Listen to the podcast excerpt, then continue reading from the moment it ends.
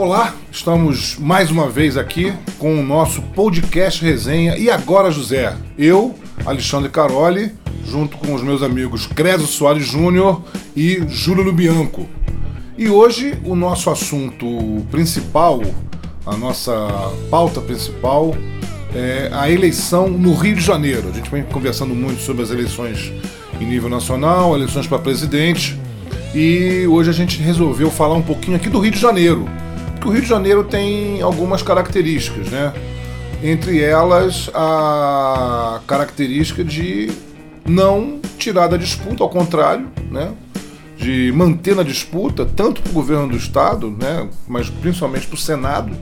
Governo do Estado não, mas para o Senado, é... integrantes de famílias de políticos aqui de muitos anos do Rio de Janeiro família Maia, né, para a eleição para deputado federal, família Garotinho, família Cabral, família Bolsonaro, para o Senado também, enfim, várias famílias que aqui no Rio conseguem se criar sem grandes problemas. A gente vai falar um pouquinho sobre isso, mas a gente vai começar pela eleição para o governo do estado, né?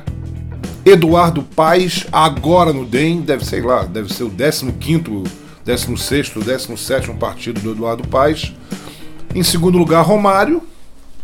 Em terceiro lugar, Antony Garotinho, um pouco mais atrás, né, nas pesquisas, em relação aos dois primeiros. E na quarta posição, Tarcísio, do PSOL. Creso Soares Júnior, começando contigo. É...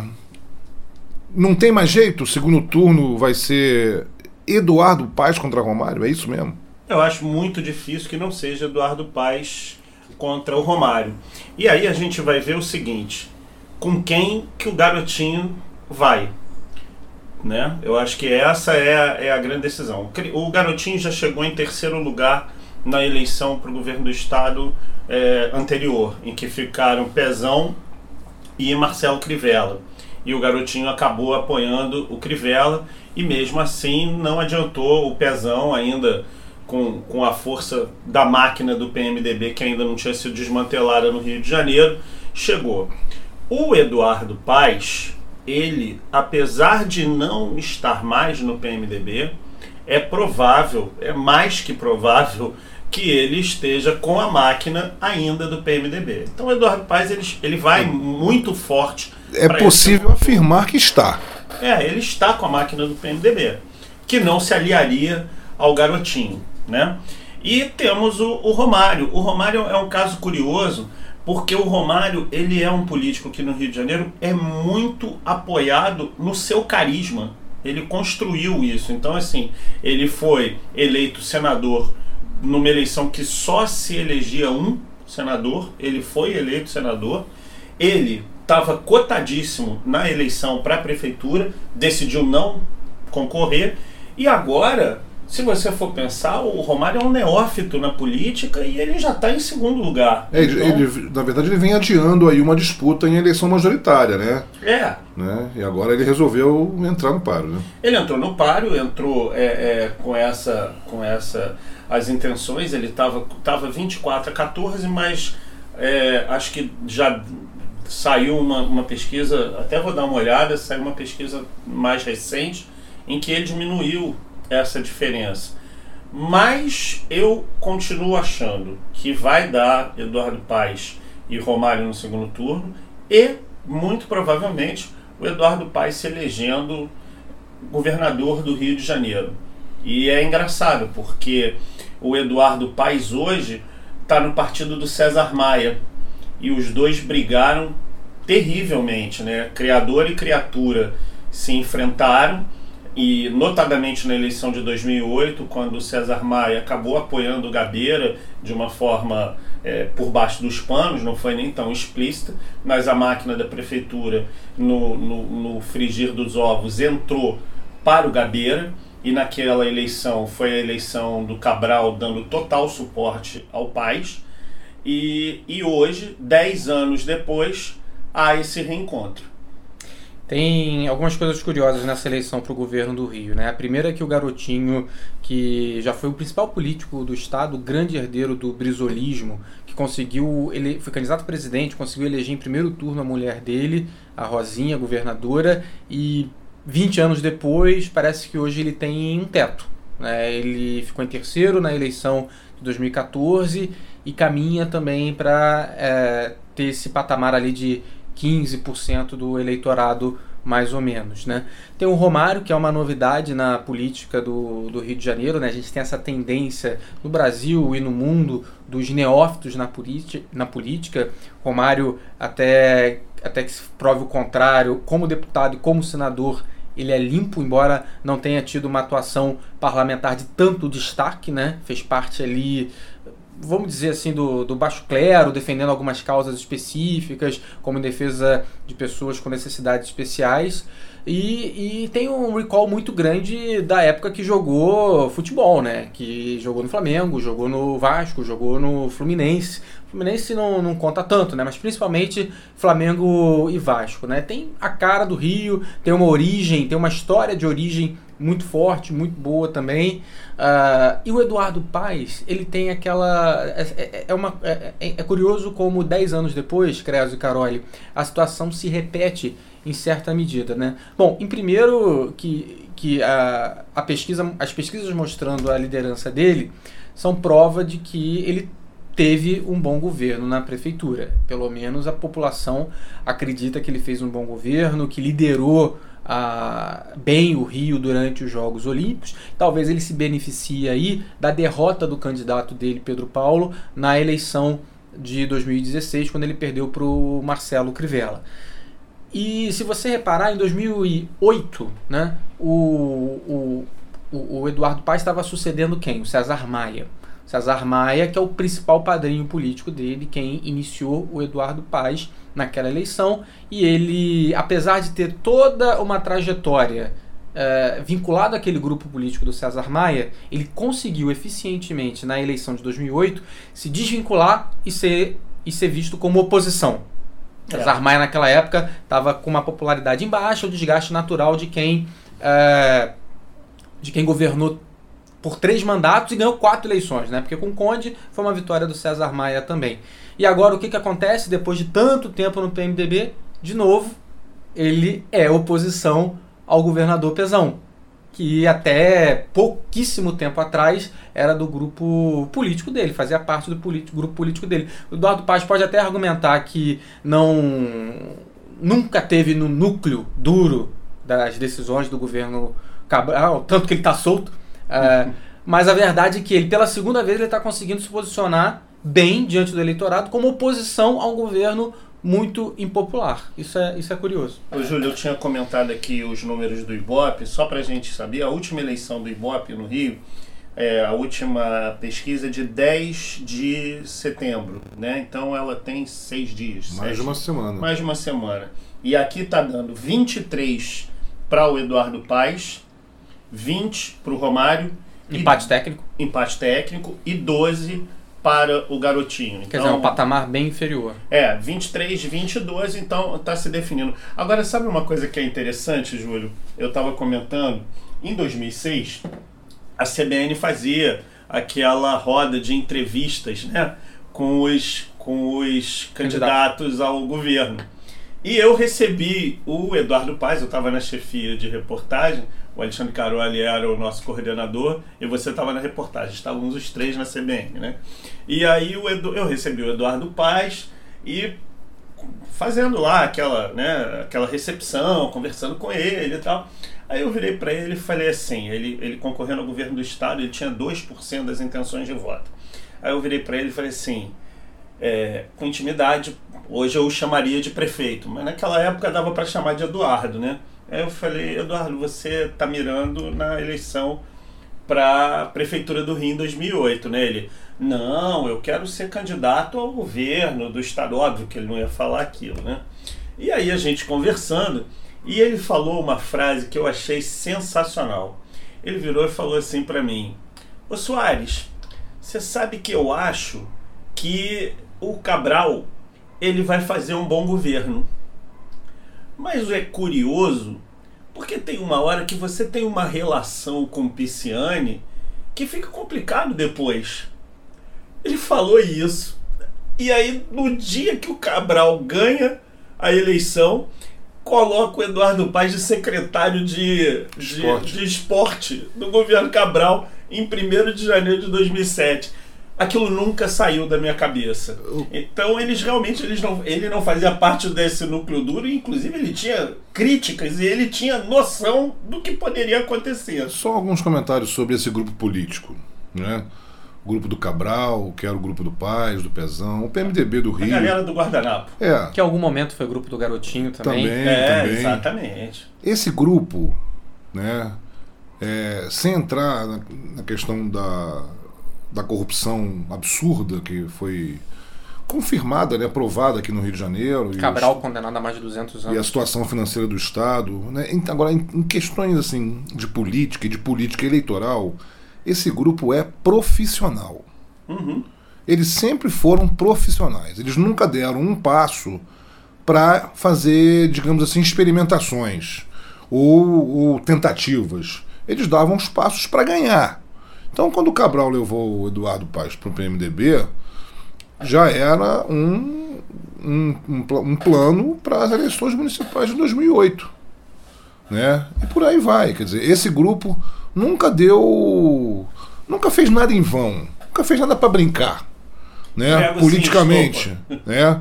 Voltando, voltando a, a dizer. Não, não vou discutir, não estou querendo discutir questões de corrupção, que isso já está né, mais do que discutido, mais claro, mais provado, está aí o Cabral preso há bastante tempo. Mas em termos de política, eles sempre foram profissionais. Né? Nunca brincaram em serviço.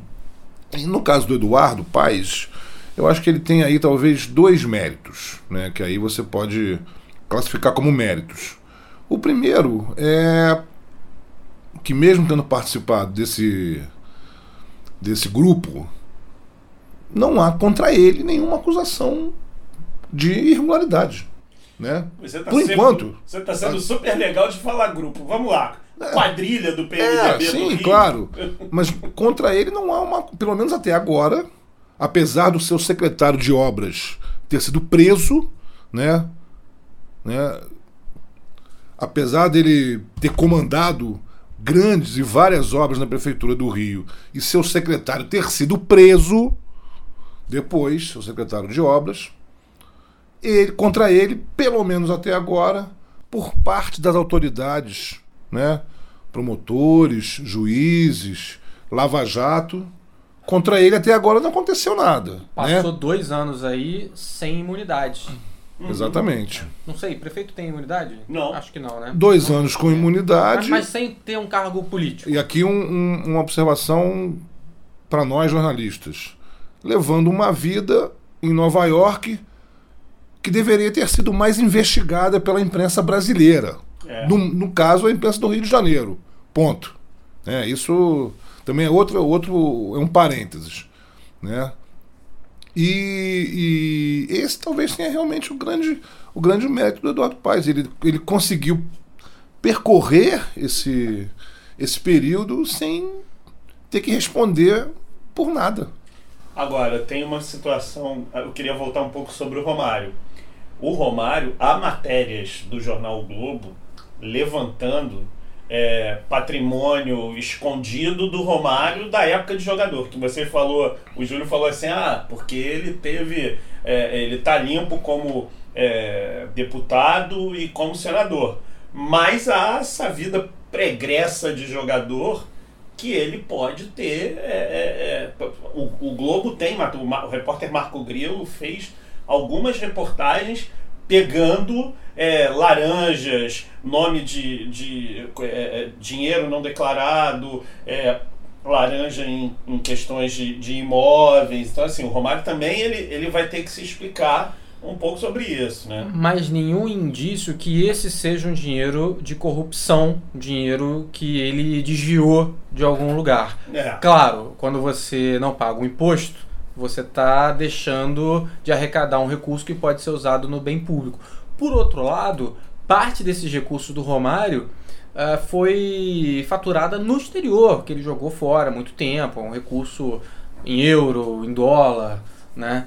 Tem uma situação mal explicada, obviamente tem, ah, mas muito menos grave do que que a gente está discutindo aqui né, no, no, no Brasil de uma forma geral. E o segundo mérito, eu falei do primeiro, né? O segundo mérito Do do Eduardo Paes é ter conseguido construir uma imagem de um bom prefeito. Mas Né? também foi o seguinte, né? Saiu o Eduardo Paes e entrou o bispo. Sim, O sim. bispo é o pior prefeito que o Rio de Janeiro teve depois das eleições para depois que de 1985 para cá, quando foi eleito o primeiro prefeito depois da redemocratização, que foi o Saturnino Braga, o Marcelo Crivella consegue ser o pior prefeito. E olha, hein? E olha que a cidade foi à falência com o Jó Rezende em 1987. A cidade ainda foi à falência. Assim, a omissão, o abandono dos equipamentos públicos, a cidade cheia de buraco, isso, isso é opinião, né? É, isso é apenas a minha opinião. Ela pode não ser verdadeira. Ela é, É- apenas é a claro minha que opinião. o- Mas o, é horrível. Então É o claro- Paz ganhou com isso ainda. Sem dúvida. Ainda teve a. Né, é, não sei se é a sorte, né? Mas ele teve a, digamos, para ele, a felicidade de administrar a cidade num período em que havia abundância de recursos, Sim. né? Abundância de recursos federais, né? Que recursos esses que foram utilizados no Rio de Janeiro em larga escala, em áreas carentes, em comunidades do Rio, onde estão muitos votos, né? Exato. Isso não dá para negar, não dá para esconder isso, né? E então ele, ele consegue perpassar esses, essas turbulências, né? Isso é Mas eu um caso a eu, ser estudado. eu repito o que eu disse no episódio anterior. Né? A sorte, a grande sorte do Paz foi não ter feito o sucessor. Uhum. né? Foi, foi a tragédia do Cabral, foi a tragédia do Lula com a Dilma, né? com o Pezão. O Paz não fez o sucessor, então ele não tem que responder hoje sobre problemas eventuais que o Pedro Paulo estaria tendo no comando da prefeitura. Sim. que Seria associado claramente ao Eduardo Paz.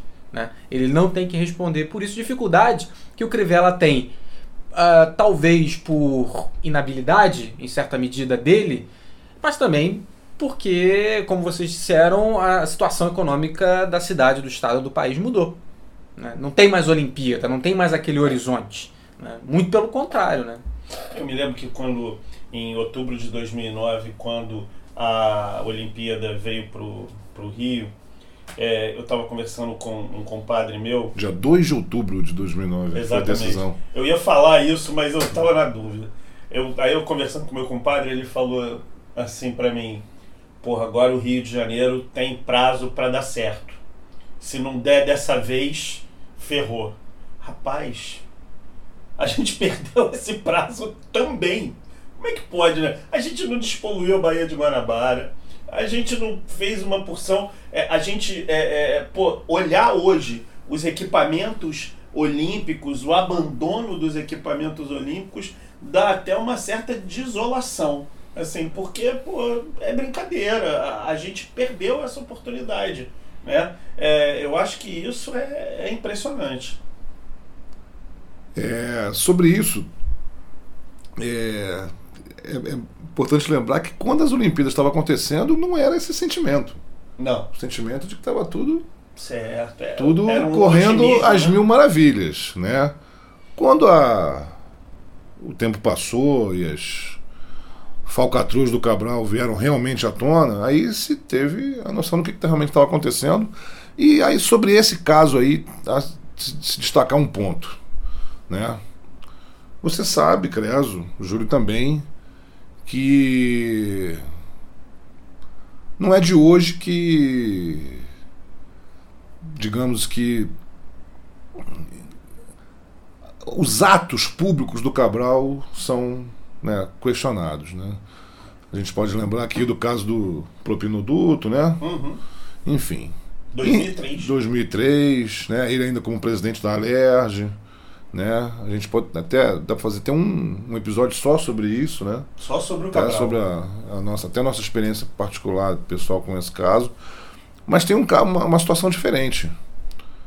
Nesses casos anteriores, quem investigava e quem deveria julgar eram as autoridades do estado do Rio de Janeiro. Uhum. Resultado: zero. Né? precisou uma investigação federal, né? Essa, no caso dessa investigação, embasada, com provas, com elementos, para se trazer à tona o que aconteceu aqui no Estado com a confissão, né? O Cabral mesmo dizendo, acho que exagerei. Eu me lembro até hoje uma conversa com a Carolina Moran, que quando o Cabral falou assim, ah, acho que exagerei, aí a Carol escreveu assim no Facebook, poxa, ex-governador, na boa, eu exagerei se comi muito numa feijoada, né? O senhor a dizer que acha que exagerou com a quantidade que roubou. É, é todos absurdo. nós aqui, nós três aqui já tivemos experiências com o Cabral governador, Cabral ocupando outros cargos públicos, e assim, mesmo lá atrás, sem ter muita noção ainda do, da extensão da, da coisa, né? Uma coisa sempre chamou a atenção, né? O Cabral sempre gostou de estar no poder.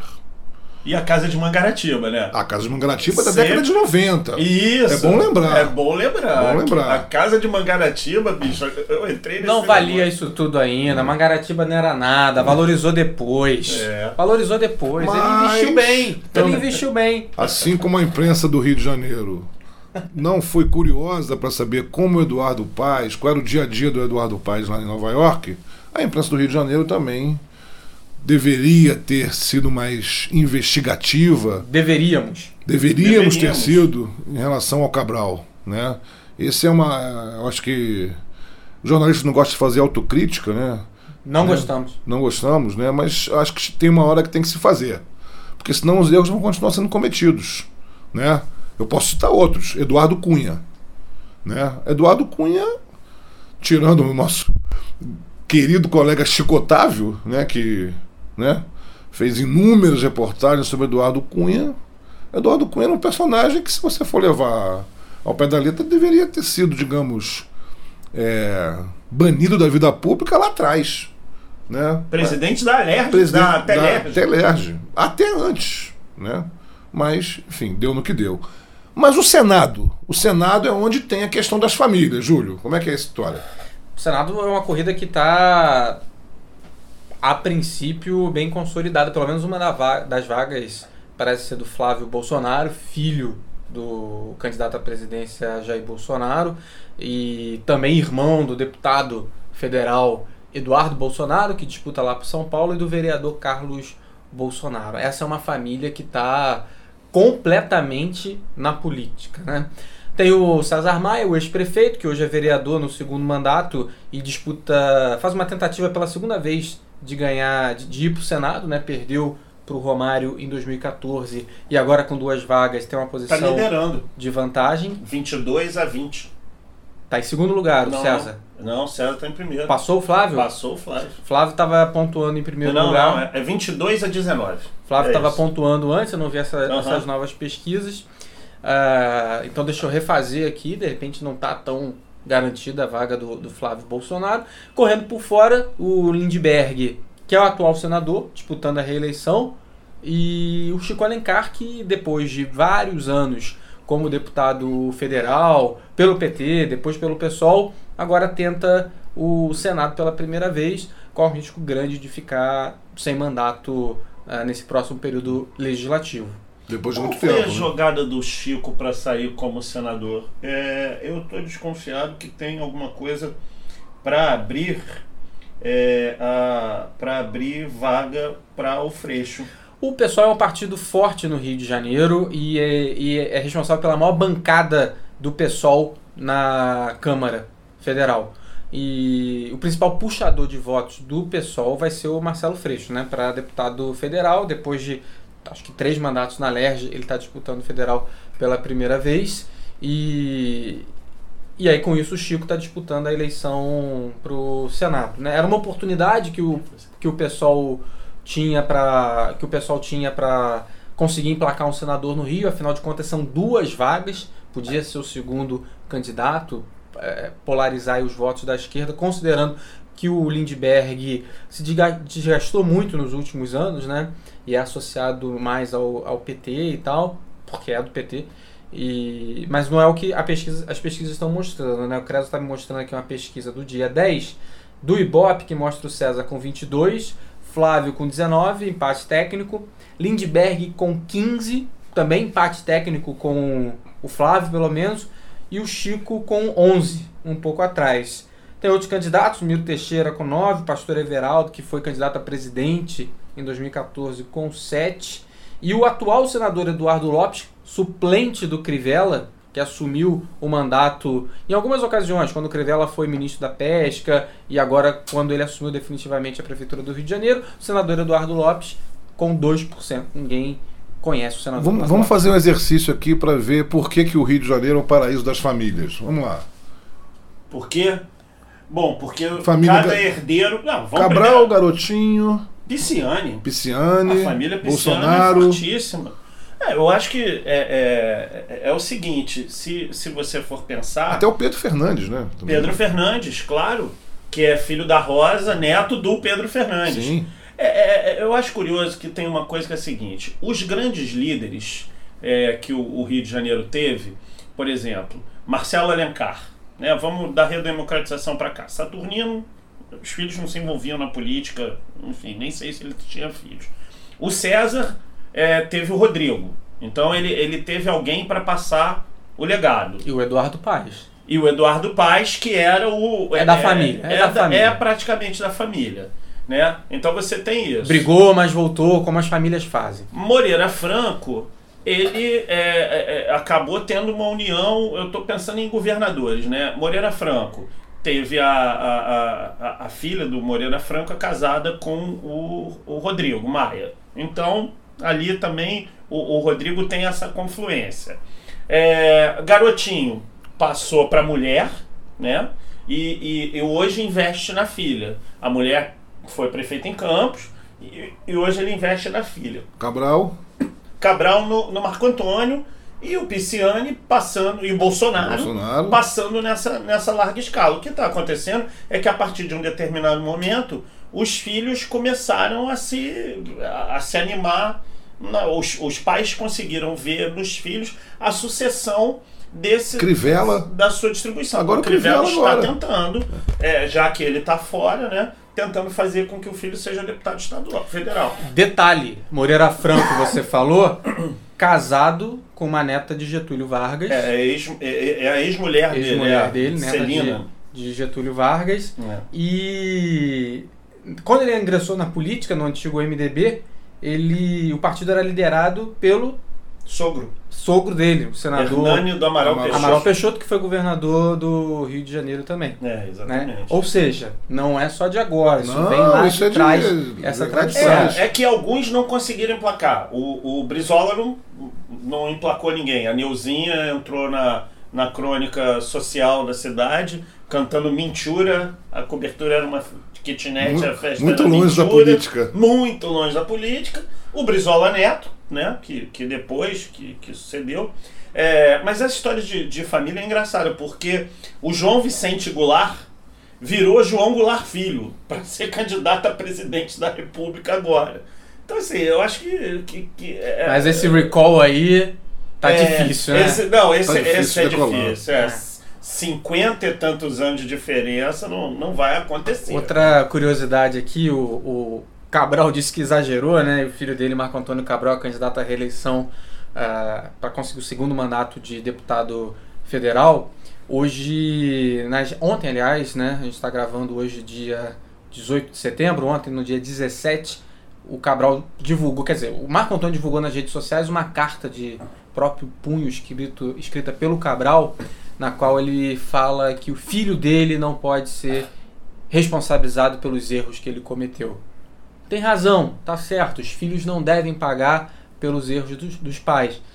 Mas também o Marco Antônio, tão novo, só tá na Câmara Federal porque teve o empurrãozinho do pai, né? Ele não É. co- construiu a carreira política dele do zero, fazendo. é, é, organizando uma associação de moradores, como costuma ser, ou um sindicato, ou alguma outra coisa, como, como costuma ser. Né? É, além dele, é, claro, tem a Clarissa Garotinho, que já tem uma carreira consolidada né, na- como, como deputada federal, foi vereadora, disputou a prefeitura do Rio, parece que vai se eleger com facilidade. E agora a novidade esse ano é a filha do Eduardo Cunha, né? A Daniele Cunha, que nunca pensou, nunca apareceu na área política, com o pai preso, ela é candidata ao governo, aliás, a deputada federal com o mesmo número do pai, que eu não falarei aqui.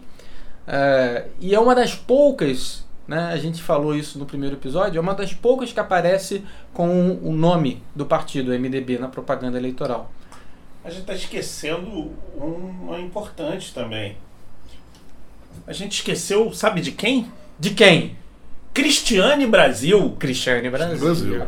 Filha de Bob Jeff. É, Roberto Nosso Jefferson. querido Roberto Jefferson. É. Esses dois últimos exemplos talvez tenham possam ser classificados como os extremos do porquê que o Rio de Janeiro é o paraíso das famílias.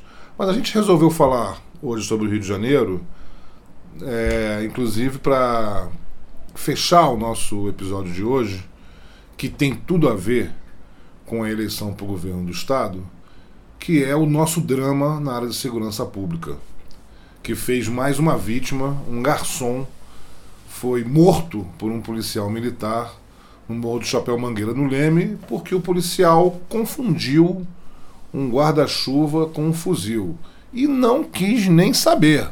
Mandou bala e matou o garçom, uma pessoa inocente, um trabalhador que viu que estava voltando para casa, estava circulando pela sua própria comunidade e teve a vida ceifada, né, digamos assim, da maneira da pior maneira possível. Como é que vocês analisam isso? Como é que vocês veem essa questão do desafio da segurança pública para mudar essa lógica, né, do atira primeiro, pergunta depois, do das estatísticas que apontam, que revelam, que mostram que, que o que, que mais morre são jovens negros nas periferias, nas comunidades carentes do Rio, Creso. Bem, o Instituto de Segurança Pública do Rio divulgou números na última sexta-feira, na sexta-feira, dia 14, em que mostrava que nas comparações, em agosto desse ano, em comparação ao agosto do mês passado, de- do ano passado, diminuiu o número de roubo de cargas, o número de assaltos a transeuntes, o número de, é, é, de roubo de celular. E aumentou 150% o número de autos de resistência. Para quem não associa o nome à pessoa, autos de resistência é quando Morte em decorrência de intervenção policial. de intervenção policial. E é, há um certo discurso correndo na sociedade em que essa é uma fórmula perfeita. Diminui-se os índices de criminalidade e aumenta o número de bandidos. Quando na verdade Bandidos mortos. de bandidos mortos, aumenta o número de bandidos mortos. E, por exemplo, esse caso que aconteceu com esse garçom no Chapéu Mangueira, ele vai ser classificado como um auto de resistência. E aí a gente tem que pensar o seguinte: quando morre um inocente, a morte de um inocente, ela é irreversível. Ela é, é- é- ela é inadmissível. E todos os adjetivos que a gente for usar. E essa política de segurança em que você incute o medo, prega o ódio e quer fazer é, essa diferenciação, ela tem como um efeito perverso a morte de inocentes. E a morte de inocentes em lugares como é o Chapéu Mangueira, como é a Maré, como é a Baixa do Sapateiro. Por quê? Vai morrer mais pobre. E não adianta. Essas coisas não acontecem nos endereços da classe média. Não acontecem no termo que o Júlio usa, na nossa bolha. Acontece onde há pobreza. Eu estava conversando em sala de aula, discutindo com, com, com os alunos essa política de intervenção e essa primazia da ordem em detrimento da liberdade. E aí uma aluna moradora de comunidade, no meio do debate, falou assim: Poxa, a polícia entra na minha casa e revista tudo sem mandado. Então, tudo que eu quero é que o Estado regule o que eles fazem. Porque se o Estado, se eles tendo que dar satisfação ao Estado, eles agem assim na minha casa, imagina se eles não tiverem mais que dar satisfação. Eu achei esse depoimento fortíssimo. Esse depoimento foi dado um, no, no dia anterior a vir à tona o assassinato desse garçom. E é bom deixar claro, é uma coisa que eu, eu senti falta de, de ter uma associação mais clara e mais direta, é que quem tem que responder pela morte do garçom no Chapéu Mangueira é o interventor. Exato. É o general, como é o nome dele? Braga Neto? Braga Neto. General Braga Neto. General Braga Neto tem que responder. Assim como também deveria responder, até hoje não respondeu pela morte da Marielle e do Anderson motorista, ele também tem que responder pela morte do, do garçom do Chapéu Mangueira, assim como outros tantos casos. Isso é bom que fique claro. O Rio ainda está sob a intervenção federal, federal na área da segurança pública. Né? Isso é uma coisa que não pode passar em branco. Então, o general Braga Neto tem, tem que responder por isso também. O garçom Rodrigo Alexandre da Silva Serrano, 26 anos, estava não só com guarda-chuva que foi confundido com uma, com uma arma, mas também com aquele suporte canguru para o filho, que foi confundido com um colete. Podia ser uma tragédia pior ainda se o filho dele pequeno tivesse dentro desse canguru. Uma imagem que me chocou foi a carteira de trabalho dele manchada com sangue. Que, assim, a gente pensa aqui, a gente falando da nossa bolha, né? Quando que a gente anda com a carteira de trabalho no bolso? Carole, Creso, vocês já saíram de casa com a carteira de trabalho para servir como prova de alguma coisa, prova de alguma abordagem na rua? Não, não. Eu sou trabalhador. Como se a pessoa que está sem carteira de trabalho fosse bandido automaticamente e não é. Mas essa esse simbolismo do sangue na carteira de trabalho, ele, ele choca mais ainda. E choca ainda mais se a gente lembrar que há oito anos atrás um caso semelhante aconteceu numa comunidade no Andaraí, né? quando em 2010 uma pessoa, é, em, 2010 no Andaraí, um policial do BOP matou um morador depois que confundiu uma furadeira é. com uma arma. Né? Isso em 2010. Não é algo inédito, não é algo que nunca aconteceu, não é algo que é fora da curva infelizmente. É, é, a, é a regra. É a regra. É a regra. Né? Mas a unir onde aconteceu, onde tem pobreza, onde é uma área abandonada pelo Estado. E onde a nossa bolha não se importa. Porque a verdade é não, essa. É isso aí. Creso, quando o policial fala que a gente. que a sociedade não chora a morte do policial, é porque os policiais também são pobres, também são, são negros. A sociedade que eles se referem é a sociedade civil organizada da bolha de elite que a gente representa. A gente também não chora a morte do pobre da favela. Também não é, é, a mesma coisa.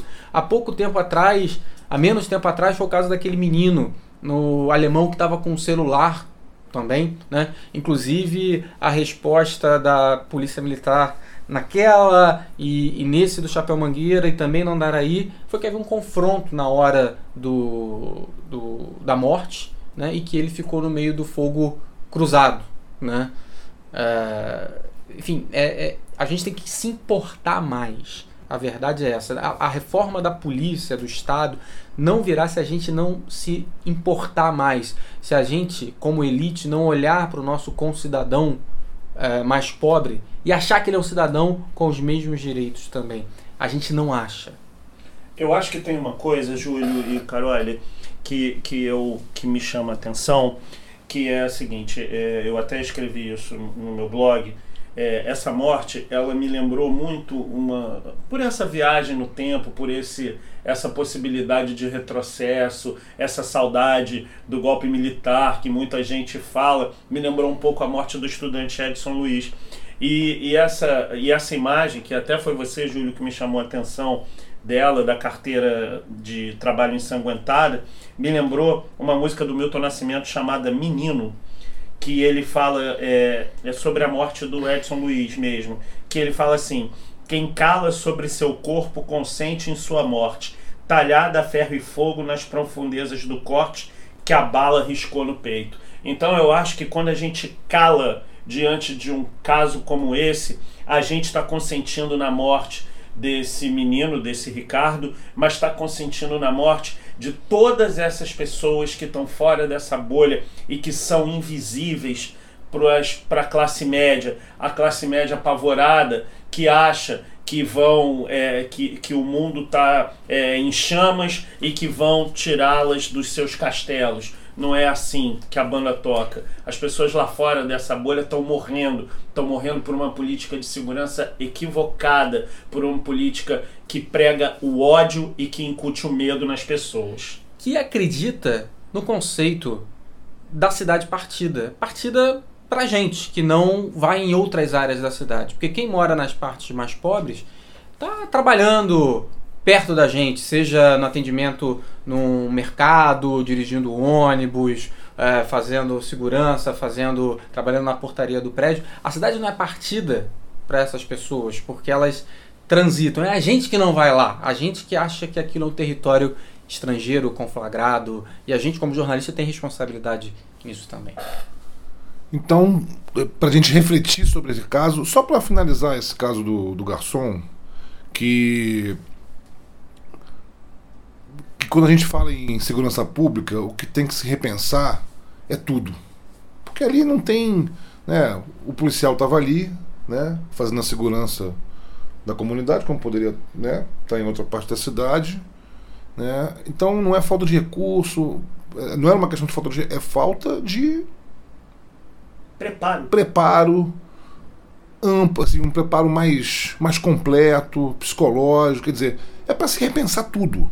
Né? E isso é uma tarefa né, para essas figuras que estão dispondo no governo do Estado, sobre as quais a gente falou hoje. Lembrando que o policial também é vítima Sim. dessa política de segurança. Né? A quantidade absurda que a gente tem de policiais mortos, civis e militares, em serviço e fora de serviço, é resultado direto disso. É, a lógica do confronto não é. Não, não, é ruim para todo mundo.